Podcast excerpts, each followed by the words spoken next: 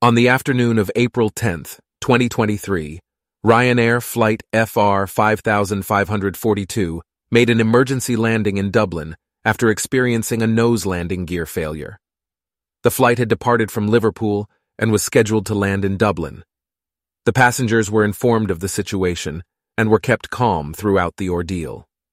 Fortunately, no one was injured during this incident, and all passengers were safely evacuated once the plane landed. The Ryanair team responded quickly and efficiently in order to ensure everyone's safety during this emergency landing.